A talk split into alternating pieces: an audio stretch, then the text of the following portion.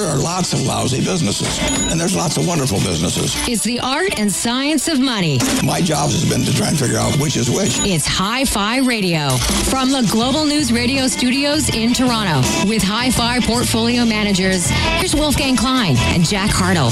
Happy Saturday to you. Good morning. Wolfgang Klein here, host of Hi-Fi Radio, a show about money. Uh, wow, we're now into our third season. So exciting. Uh, yes, backed by popular demand. They renewed our contract, shall I say. Uh, well, it's been an interesting year. It's been a good year. Volatility continues. Um, and I came back from a conference in Boston uh, where I spent uh, three intense days learning about tomorrow. Uh, yes, uh, growth opportunities, of course, are in ideas uh, that will unfold tomorrow. Ted Rogers, I think, put it very well. Uh, he said that the best is yet to come. Of God rest his soul. I see his old trucks buzzing around Toronto and see a Rogers truck, and yeah, there's a signature. The best is yet to come. So he was an optimist.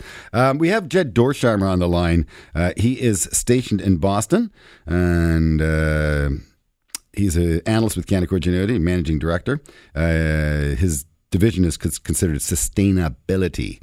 Uh, certainly, uh, electrification of vehicles is part of the sustainability model. He uh, covers, of course, uh, Tesla, who was at our conference, and uh, the whole theme around um, uh, the evolution of uh, automotive. Uh, so, Jed, thank you very kindly for joining us uh, on the show again. Uh, you're a smart fella. You're a good fella. Uh, yeah, good fellas. And um, I was just very, very fascinated by uh, the first uh, day's uh, presenters. Uh, just so much uh, was covered, uh, from charging stations to uh, resources that go into these giga factories or these giga batteries, um, uh, to the sustainability of uh, a Tesla versus uh, the likes of the big three automotive companies shutting down plants. So we have so much to talk about, Jed. Uh, to, to tantalize the audience a little bit, like, what do you think were the some of the key elements that came out of that conference when it comes to the future of driving? Yeah, uh, thanks, Wolfgang, and you know, happy to be on. Um, I think probably one of the one of the big stunners was um, in uh, in my keynote. I, I provided uh, um, a framework, if you will. Uh, Mark Twain, I think, is often uh, um, quoted as, uh, or the quote is attributed, often attributed to Mark Twain, that uh, history doesn't repeat, um, but it certainly rhymes. And uh, as an analyst, one of the things that I'm tasked with is is really just trying to um, uh, find pattern recognition. And um, actually, that's how I came about covering the transport and mobility sector. Um, and I would say that my expertise is largely in understanding uh, disruptive technologies. And, you know, that doesn't come with a without a lot of pain, uh, having gone through uh you know, lived through um, different roles, some on the operating side as well, to uh, to really uh, understand how these industries are disrupted. And so one of the uh, shockers, I think, was the slide that I put up, which showed in the early um, nineteen hundreds uh, down in New York, uh, streets that were filled with um, horses uh, and, um you know, one or two uh, cars. I think the, the picture had uh, two cars on Madison Avenue. Um, and then uh, twenty years later, same street, same perspective, um, there w- was filled with cars with um, only one horse. Mm-hmm. And so within a twenty-year period of time, you had really the last major disruption um, in the transportation sector. That's true. And I think today we're undergoing another one, and there's a framework that that is very applicable. Um, and I think that was one of the major uh, stunners or shockers from uh, from an investor perspective. You know, it was a great photo you put up. It was a, it was a black and white photo, uh, what, eighteen ninety, nineteen ten, the first photo, and you circled the two automobiles in the photo. And that really could have been Yonge Street. It could have been, as you said, it was Madison Avenue. It could have been anywhere uh, in the uh, Western world. Uh, to, uh, I, I think Henry Ford had the famous quote. He was saying that if he asked his customers what they wanted back in the day before he developed the Model T, yeah, they would say, faster horse. but but yeah. that, Jack brings up a very, very good point, Jed. So when you speak to his point, does the customer know what they want? And, and I'm going to say for the most part, no, until you actually show it to them. No, I don't think the customer knows what they want. Um, But I would also say um, when a they they certainly know and can react really quickly to what they don't want. So often uh, when um, products are launched, uh, you can get a visceral reaction, uh, and and so I think that's important um, to uh, to understand too. So let's speak automotive, uh, or carry on automotive. Uh, again, walking over to the studio today, Jack and I always walk through a parkade, uh, of which there's a bunch of vehicles in it. And again, I look at these uh, North American pickup trucks, and the amount of steel in these pickup trucks is just incredible. They're just big honking vehicles. Uh, when you sit inside a Tesla, you just see how streamlined that vehicle is. Um, now, tastes have certainly changed. Consumer tastes have changed towards the S U V model. We know that. Um, but the, the automobile as we know it, the, the, the, the four walls around us, um, do you see that really changing a whole lot, or is it more so how we use the vehicle? And then what company were you referring to, Jack, that one of those... Uh, uh, not oh, rental. Zipcar, yeah. Zipcar. Zipcar. So that's where you actually have the... Uh, the cars are shared, but you have to go to the parking lot to actually go and get them. Right? No, but one Zipcar takes, takes seven, seventeen car take fifth, takes fifteen cars off the road. So is that the type of shift that you're seeing, Jed, or is it more a shift of the actual hardware that we're driving, or a combination thereof? You have a combination. So, yeah. so you have the business model shift, which, uh, and this is what we tried to point out in the conference, that it's not good or bad. There's just different levels. Um, Uh, to understand as an investor. Yeah, look at so we're gonna go, Jed, let us go to commercial break here. I'm getting the wrap slap. But I also okay. want to talk about some of these new products that we showed, including, a, was it a three-wheeled vehicle? Um, it basically looked like a glorified uh, golf cart for that uh, Starbucks-type commute you want to make uh, on, on a frequent basis. So we have Jed Dorsheimer on the line. He is a sustainability analyst. Uh, we're talking about the future of automotive, the future of driving, connectivity, uh, five G. Uh, really, this is about tomorrow, my good friends, and that's what successful investors are. They look forward. Jed's going to help us look forward uh, right after this. Money. Let's take a break. But after, Wolf and Jack will continue their in-depth discussion about money. You're listening to Hi-Fi Radio from Global News Radio. six forty Toronto. Bicycle, bicycle, bicycle. I want to ride my bicycle, bicycle, bicycle. I want to ride my bicycle. I want to ride my bike. Welcome back to the show. It's Hi-Fi Radio. I'm Wolfgang Klein on the Global News Radio Network in Toronto. Uh, a real pleasure to be here each and every Saturday. Again, a show about money. If you have any money questions, you can always reach out to Jack and I, wolfgang klein dot com. It is so easy uh, to contact us, and we will get back to you. We will respond to each and every one of your questions, as we always do. Uh, we have Jed Dorsheimer on the line. He's uh, a Canaccord director and a uh, very, very brilliant analyst uh, working on the future of tomorrow. And I say that because, you know, there are analysts out there who cover banks, and not a whole lot really changes with banks. Yes, they raise their dividend, they got loan losses, but the, the, the business is what it is. Jed's talking about tomorrow. He speaks about L E D lighting. He speaks about the transformation of change. Before we get into bicycles um, and the, the, the different modes of transport, um, Jed or Jack picked up on, uh, I guess within one of your white pages, you do a description of, I think, um, uh, light. Uh, from kerosene through. And, and you spoke about that at the conference, and that's how you opened, I think, one of your keynotes. Um, Jack, can you please just share with the audience again the transformation of illumination, please, and how that applies into automotive? Yeah. So um, is, uh, as a historian, if you look back prior to eighteen hundred, the primary source of light came from candles, and the underlying technology um, was largely chemistry. You know, how you, whether it was a stearine or a paraffin. By, by the way, paraffin is essentially a candle made out of whale blubber, so it didn't make your house smell all that good, but it gave a slightly higher luminous efficacy. Post eighteen hundred, the new technology that came into the market was that of gas lighting. And so think of Standard Oil. Actually, the standard in, in Rockefeller's Standard Oil came from Uh, trying to create a kerosene that was standardized so less houses would burn down. That was the primary source of light, and compared to a candle, you got a ten x increase in your luminous efficacy. The basic underlying skill set was that of mechanical engineering. You were essentially routing um, plumbing and pipes.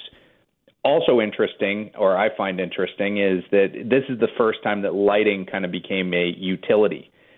Post nineteen hundred, the primary source was electrification. This is Nikola Tesla, and often Edison is uh, is um, uh, associated here with the light bulb, but the incandescent light bulb, which largely came about by uh, having an electrical grid.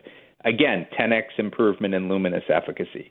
And the underlying technology is largely electrical engineering, or electricity, if you will. And so um, what what I find interesting is, is in the migration from each one of those, and today I would argue that we've kind of have a fourth, which is L E Ds, which is a semiconductor, and there's a different skill set in each one.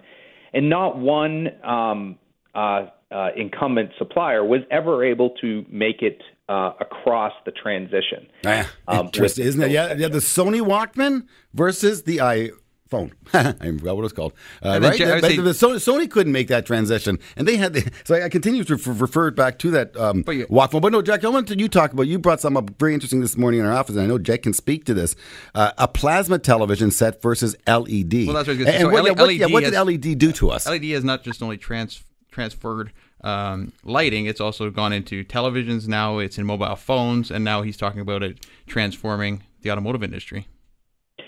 Yeah, so L E Ds um, really is just a different light source, and uh, plasma compared to an, L- an L E D T V is just a good marketing gimmick by Samsung.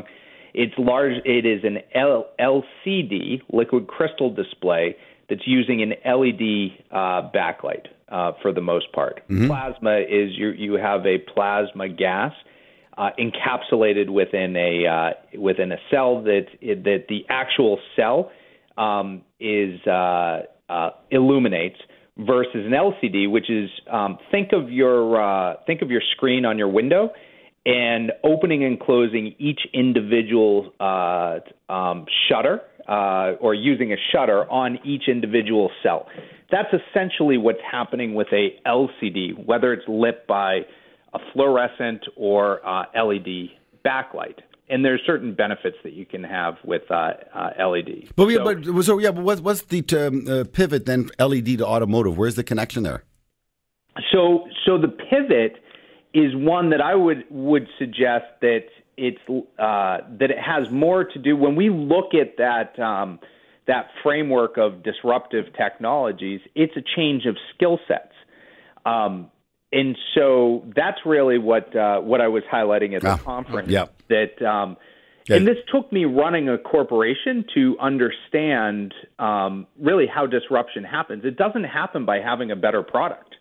As an analyst for twenty years, I thought that was the case. It happens is like a cancer from the inside out.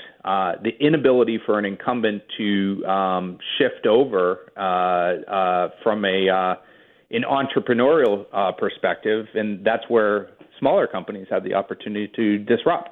Really, what we want to see is, I think, a better product at a lower price, and I think that's what the electric vehicles propose for us, but it's just a little bit out in the future when you have that crossover with the the, the cost so, the cost yeah, parity. The, the, the change. So so when you th- this was interesting. When I walked Tesla's floor in their factory, what jumped out at me is how little. And I've been in G M's uh, facility uh, as well um, when they had it in Framingham, Massachusetts. Um, there is essentially.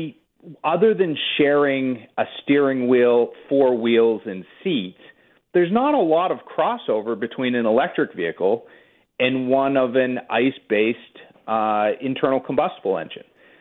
And so, uh, and in fact, there's a very different skill set that's required because what jumps out is there's a lot more electrical connections, more computer systems, et cetera. Um, And uh, and so I would argue that fundamentally E Vs are, are fundamentally different than that of uh, ICE-based vehicles. Interesting. Uh, we are talking with Jed Dorsheimer, uh, one of our key analysts at Canaccord Genuity, uh, speaking to him live in Boston. Uh, gracious enough to spend some of his time with us this weekend. Uh, we were at a conference together, a sustainability conference, and he helped host uh, the future of automotive. We all know so much is changing uh with your car uh, and with the way we move ourselves around.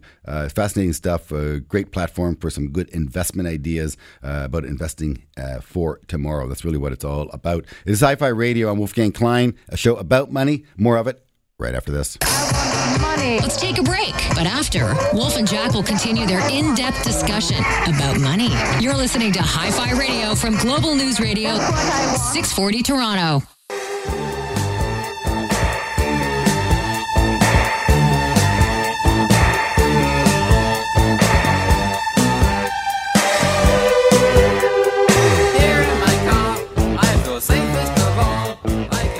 Welcome back. It is Hi-Fi Radio. I'm Wolfgang Klein, your host. Good morning to you. We're talking uh, automotive here with Jed Dorsheimer, who's one of our managing directors and analysts uh, at Canaccord Genuity. He works out of Boston.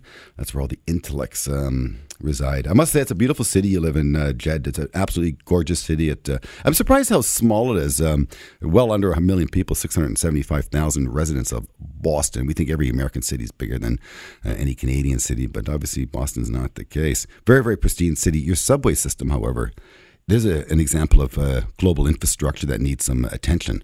Um, I don't mean to take a shot at you, although I just did. But I just I never saw your subway system, but a number of people mentioned to me that it, it was uh, less than, uh, uh, well, Bostonian, shall I say. Because it's a beautiful, clean city you have. Um, and again, I, I just see very smart people with very progressive ideas and, and very, I'll say, very liberal type city. Um, so it, uh, I felt at home in your in your town. And uh, they had the big tunnel there for a while, Wolf, and that was, I think, the largest... largest construction project in North America for... The Big Dig. I don't know how long it took, but it took a long time. Well, again, and as a Torontonian, we see the same thing because we have the right. Gardiner Expressway. Uh, they talk about the, burying it and, and, you know, regentrifying, I guess, the waterfront. I don't know if that's going to happen, but I know it would certainly cost Toronto and Ontario a lot. It would, but I never saw Boston prior to, uh, but uh, when you speak to locals, they, they really speak of the improvement, uh, the sacrifice, but the improvement uh, that that came forth. And so, and anyway, I congratulate you, I congratulate you, Jed. You live in a beautiful, beautiful city and uh, just a good bunch of people.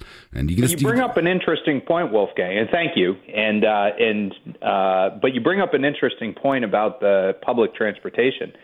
Um, yeah, yeah, that's, yeah, you're right. I don't like because we're talking ranks, about the future of driving here, right? Yeah, Boston ranks the fifth worst city in the U S for um, on a recent study that I just saw. With, uh-huh. I think L A is number one, and D C is is a bit worse. But Toronto's uh, got to be up there. D C's the there. worst. The, the, the, the nation's capital. Yeah, but it's uh, wow. it, it is um, it, it, the amount of time that we actually spend in our vehicles in stop traffic, only to then park the vehicles where they sit idle. Um, and this was one of the points that uh, we opined about at the at the you know in the changing business models. And you had mentioned that uh, essentially transport network companies, but the the move to shared transportation. Um, the average utilization for a car in the U S is less than five percent. Yeah. No, that, that's the number I've been bouncing around since I came back from Boston. We use our car five percent of the time. I'm a money guy. All right. I like assets that go up in value. Guess what? Every car that sits idle is depreciating until a point where, well, it's salvage value. That's about as low as she can go. But I don't like assets that go down in price. Uh, but the shared economy is here to stay, and it's just begun. I want, I want to go back to Tesla. It's about about a sixty billion dollars company. Um, I again, I haven't looked too closely at the mathematics of it, uh, Jed, uh, but uh, not profitable yet for the most part, uh, for all intents and purposes. Not profitable. A market cap similar to that of what, G M or Ford, uh, with a fraction of the revenue, but the story is in front of it. Well, it trades more like a tech stock than an old uh, old automobile stock like G M so, and Ford. So speak to the stock itself, Jed, uh, and, and the valuation, and of course, Elon Musk's uh, ability to uh, continue to take that company forward, because I completely admire that American. He's one of the greatest human beings on earth. I'm in such awe of that man. Yeah, I mean, that. So where to begin? That yeah, is a very loaded question. Yeah. That you, uh, Sorry, asked. man.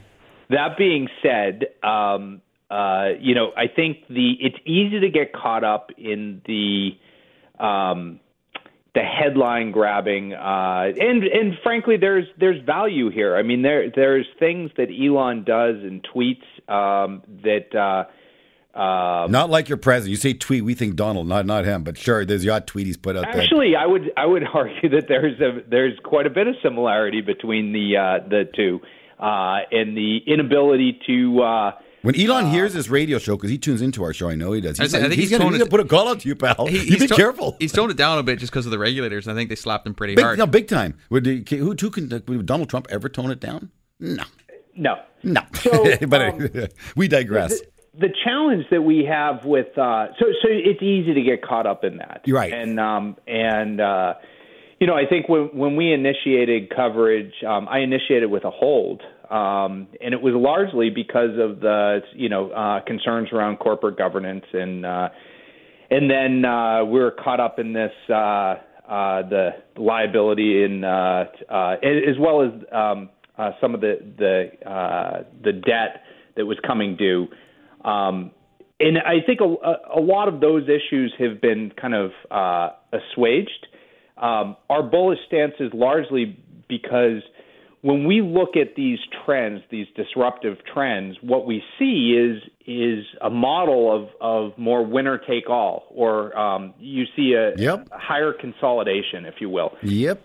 And you, you think they have at, an automotive winner take all? Because again, Google search, what, eighty-five percent. Facebook, social media, they got it done. Amazon, e- e-tailing. So it's winner take all now, but this is automotive old school. Still got four wheels, still has brakes, air conditioner, heater, windows, power. Oh, I'm getting the wrap. Uh, stay with me, Jed. I'm going to go to commercial break here. I want to keep you on. You're so good, so exciting talking about all this good stuff here. Hang tough. We're talking Tesla. We're talking with Jed Dorsheimer, Managing Director of Sustainability at Canaccord Genuity Wealth Management. This show is about investing t- for tomorrow. It's about growth. It's about making money. I'm Wolfgang Klein, Global News Radio Network, six forty in Toronto.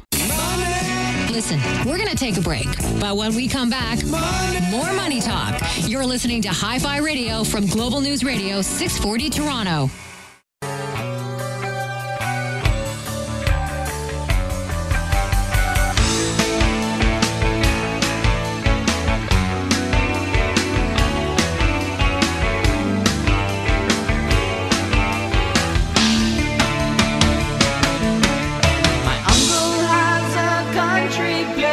Hello, good morning. It is Wolfgang Klein, host of Hi-Fi Radio. Jack Hartle right by my side for the cause. Um, yes, Red Barchetta. Hey, we had Jed Dorsheimer on the line here, Managing Director, uh, live in Boston. Uh, Red Barchetta, who made that car, Jed? Do you know?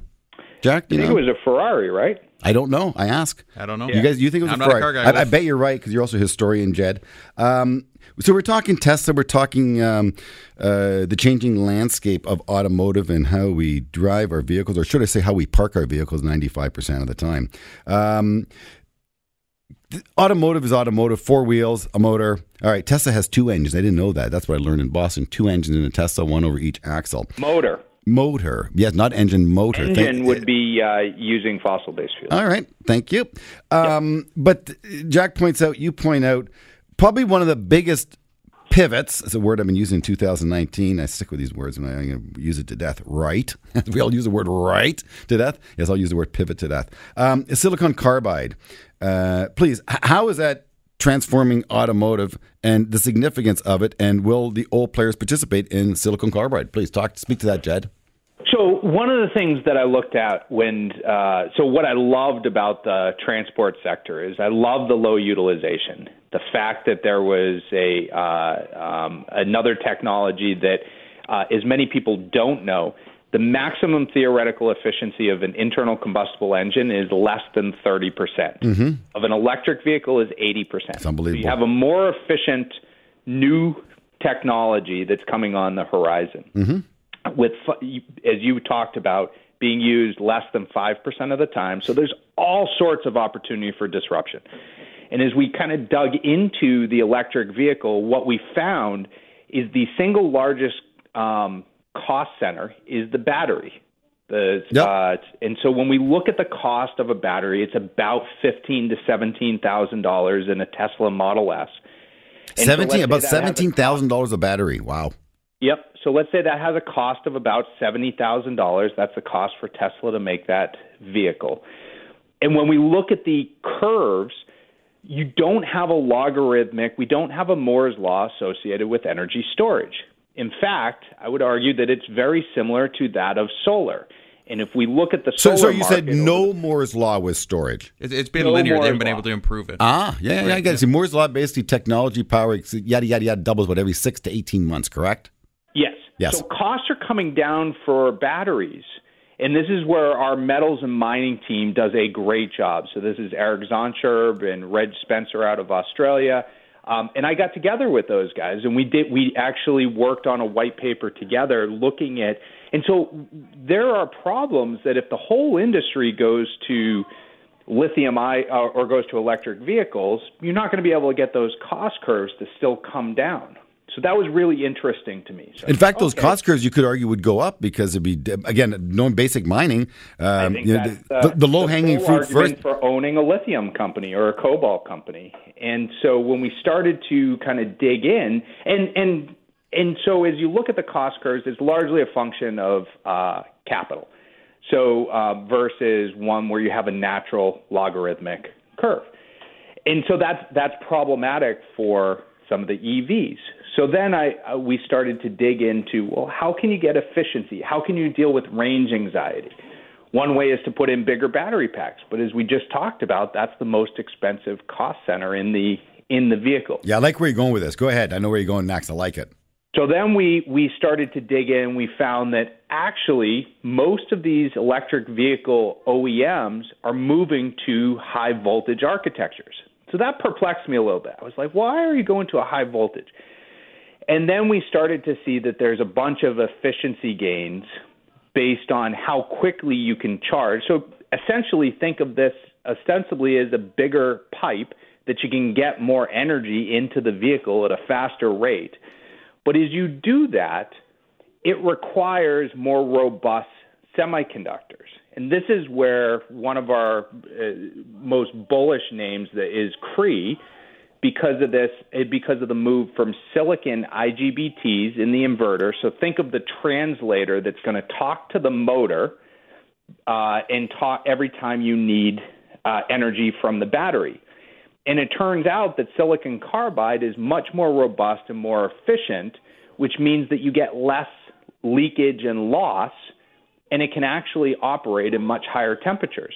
So all of these things are really perfectly suited for electric vehicles. And oh, by the way, over six hundred volts, they just it's it's night and day, and you wouldn't design with uh, with um, silicon.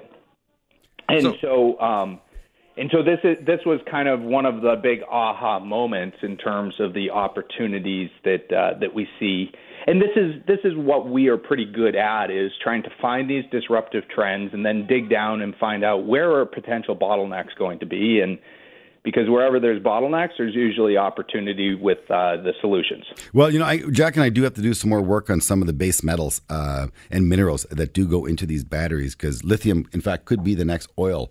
Uh, you know, oil doesn't have a whole lot of, uh, well, it's got a lot of slippage right now, shall it I does, say. Yeah. Uh, Generac's is another yeah. idea that we are looking at to help uh, uh, uh, sustain uh, the whole five G network and all the towers. Uh, again, very, very cool uh, technology. Again, uh, you don't want to flood. You don't want your house uh, going into a blackout, especially at Christmas time. You want to keep your house lit too.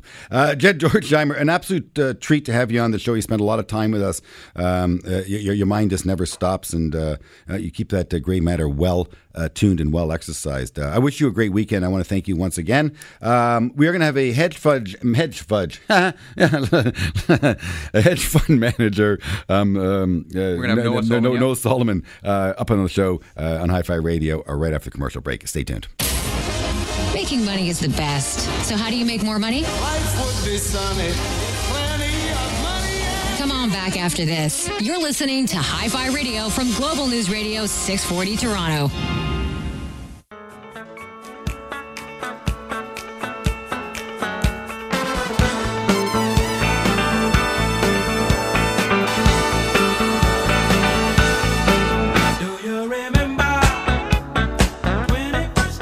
Good morning. Yep, it is the long weekend, Labor Day weekend. We get to offload the kids oh so soon. Uh, yes, it's going to be great. That's what Mother said to me many times. It's going to be absolutely great. A little peace and quiet at home for a couple hours, hopefully, when the school bus picks up our kids and says bye-bye, see you at three o'clock.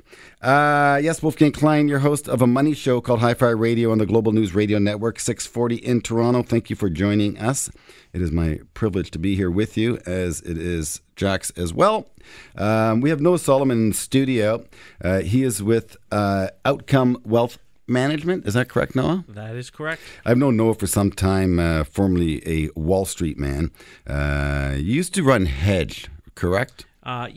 Yeah, so I, so when, when I say they, he ran hedge, he he uh, he worked at a hedge fund and was a hedge fund manager.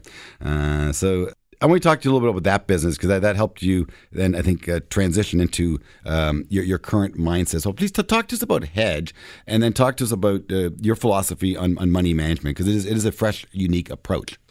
Well, first of all, thanks for having me. Yeah, you're welcome. And uh, yeah, I spent, uh, you know, the early part of my career was in, as you said, at Wall Street at Goldman Sachs, managing house money uh, in a variety of strategies. So no clients, just only house money. And then, as you said, I ran a hedge fund for several years. And um, what occurred to me and how we came to Outcome Wealth Management was, you know, I like to say that in the long run, Adam Smith always wins. The invisible hand. He always wins. It's not a question of if, it's a question of when. Sometimes it takes him a year. Sometimes it takes him ten years. And what I mean by that is eventually anything will become crowded enough so any advantage gets competed away. It's it's always seeking. He's always, it's sort of like you're always running down the hall and Adam Smith is chasing you with an axe.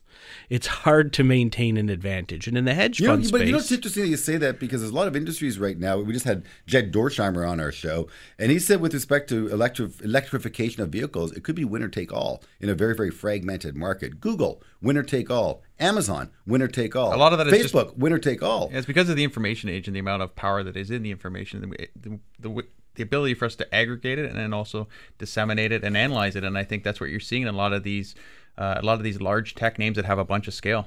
Yeah, but, but in the world of investing, it's different. It I, is different, because you're talking about things, you know, like Warren Buffett, for example. Coke is also somewhat un- unassailable because they have a brand, and that brand creates a moat. Google has a brand. Amazon has a brand. I don't know if it's possible in the investment management space to have a brand. No, certainly, your, your Goldman Sachs had a brand. Uh, I'm not saying it was a well-coveted brand. Well, I was say, during the crisis, people hated that brand. But in terms of Wall Street shops, yeah, Goldman Sachs top of the list. You work for a good brand, buddy. I was going to say, hedge funds also have a negative connotation and Big negative time. Brand out there, yeah. And a lot of it is due to leverage and due to a lot of companies that have blown up and and the, underperformance. The, the, the true nature of hedge funds is not through leverage. It's actually trying to reduce volatility, trying to reduce market risk. Hedge risk. Right. Hedge I think that's what bet. Noah tries to focus well, on. Right. Back to Adam Smith, and, he, and I'll tie it into hedge funds for you. So, you know, hedge funds were kind of a really small cottage industry. And I'm going to go back to the tech bubble of the late nineties, when everyone, including everyone day trading in their mother's basement, thought it was easy to oh, make yeah. twenty percent a year. Mm-hmm. And then the bubble burst, as it always does, and they found out in a very rude way that it wasn't so easy mm-hmm. to make twenty percent a no, year. You just go to, just go to Wealthsimple and give it to a robot. Sure, that's easy. It'll work. Well, so good luck. You know, but but as people were getting killed when the tech bubble burst, and I don't mean just the guys in their mother's basement day trading stocks. I mean institutions, pension funds, sovereign wealth funds, they were all getting killed. But as they were getting killed, hedge funds, which were a small cottage industry, yeah. were making out like bandits when everyone was getting killed. So what happened is now hedge funds get discovered, in quotes. They get discovered by pension funds. They get discovered by high net worth individuals. And you have a massive rush of assets into hedge funds.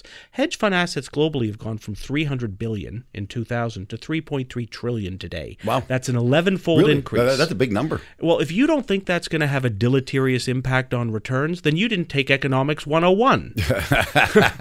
So, you know, it's funny because I know when I speak to our um, uh, analysts uh, in, in New York, in Boston, uh, they say the bulk of their institutional calls they receive are from hedge funds. And the, dis- the discussion is not around buying the company, it's around shorting the company. They say seventy-five percent of their time is discussing shorting various ideas. I, when's the stock overpurchased? Can I short it into the print?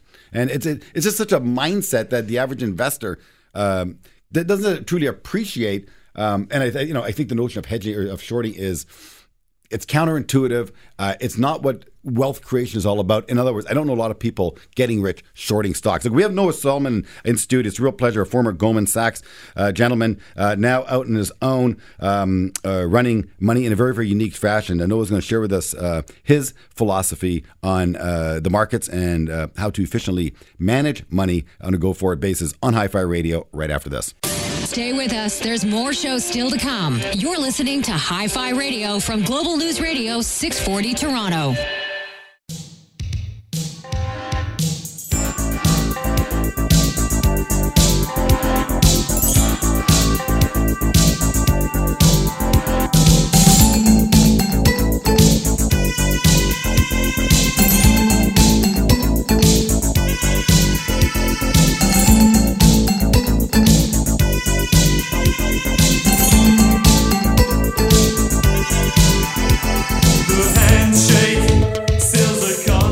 Welcome back to the show.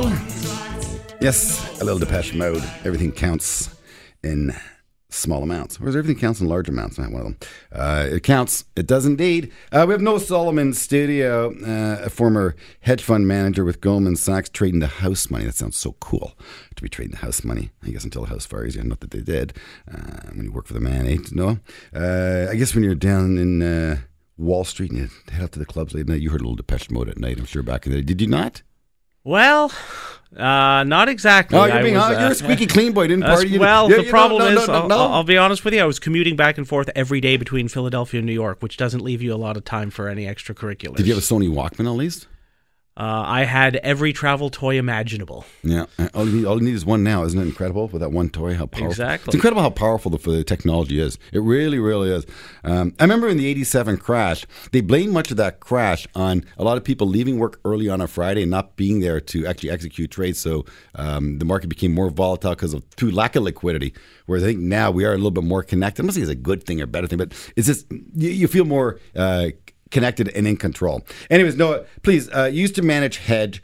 Uh, you, you, you, you've, you learned certain things from running hedge and, and hanging out with the hedge community, but you have a different approach now to money, basically cash or, or stock, and you have some indicators that help guide you in and out of the market because your objective is to preserve capital first, get the bulk of the trade, not all of the trade, and on a, on a risk-adjusted basis, come out with a reasonable rate of return. But I want you to speak to that philosophy and, and why you think it makes so much sense. Sure. So, you know, in our minds, longer-term investing is really ninety-nine percent about one thing, and that is harnessing the magic of compounding. Mm-hmm. And the best way to harness that magic is don't have large losses. That's the best way. They kill the magic. And if you just think about it, gains and losses are not the same. So if you have a one million dollars portfolio and you have a thirty percent loss, you now have seven hundred thousand dollars. If you have a thirty percent gain, you don't get back to a million dollars. You only have nine hundred ten thousand dollars. Yeah, you need a fifty percent gain to get back to back to even. Well, if it's a thirty percent loss, you need forty-three. forty-three. If you have a fifty percent loss, you need one hundred. Yeah. So it kills the magic of compounding. Mm-hmm. Even Einstein said, compounding is the eighth wonder of the world. So compounding, so you can't have large losses because it kills the magic. So accordingly, we wanted a strategy that would participate in rising markets, not necessarily knock the lights out or outperform, but most importantly would protect investors every five to ten years when the lights go dark and you have a bear market. So we wanted something with those performance attributes, but without any of the, I guess you could call it, hedge fund baggage. And those baggage, the baggage is two kinds. Number one is the fee baggage, mm-hmm. you know, the huge management fees and the performance fees, so we don't have any of that baggage. Mm-hmm. And we didn't want any of the liquidity baggage, meaning if you want your money out for whatever reason, um, you don't have to have a lockup period or quarterly redemption. We we have weekly liquidity. No, no, that, that's very powerful. And it's funny you say that because, you know, in our research, we couldn't find anybody, at least in this country, who had all three of those attributes. Protection in bear markets, liquidity, and low fees. I agree. And that was the genesis of Outcome Wealth Management. I just sat in front of a, a, a hedge fund manager, and the fee was one point five percent plus fifteen percent performance, and that performance was on every dollar earned. So if they massively underperformed the market, they still took a fifty percent, fifteen percent of your of the profit. It became all-in fee would be five or six percent. I repeat, the all-in fee would be five or six percent in a good year. If you have a thirty percent year, fifteen percent of fifteen percent of thirty percent is what, four hundred fifty basis points plus one hundred fifty basis points of fee or six hundred basis points of fee. Uh, so well, to it's your ridic- point, it's ridiculous. If, if investing is about compounding, that kills your compounding. It's kind of like trying to run a marathon with a with a giant pack on your back. No, no, I want to tell you again. You're, you're a very learned guy, and, and, and I know you know your numbers well. But I uh, I subscribe to a number of different services, which cost me a lot of money. Uh, but that's part of the value proposition that Jack and I bring to the equation. Um, uh, but in bespoke management, they in, they indicated that almost a hundred percent of equity returns occur when the market is closed. Earnings come out at four o'clock, stock gaps up, market now opens higher tomorrow. And they back-tested it with, in fact, if, if you sold the closed, bought the open versus buying the closed, selling the open. And they proved that basically the bulk of the returns occur after hours, which means you day trading was all about closing out overnight positions, taking on no overnight risk, and then trying to find a new girl to dance with tomorrow and hope you get kissed within the eight, six-hour window. Uh, close out positions so you don't get kissed and try another date next uh, tomorrow. Uh, but if the bulk of the returns occur when the market's closed, you have to be there uh, to participate. Uh, so in, out, in, out. I don't know, in a bull market doesn't make a lot of sense. Uh, I want you to speak to that briefly in the interest of time.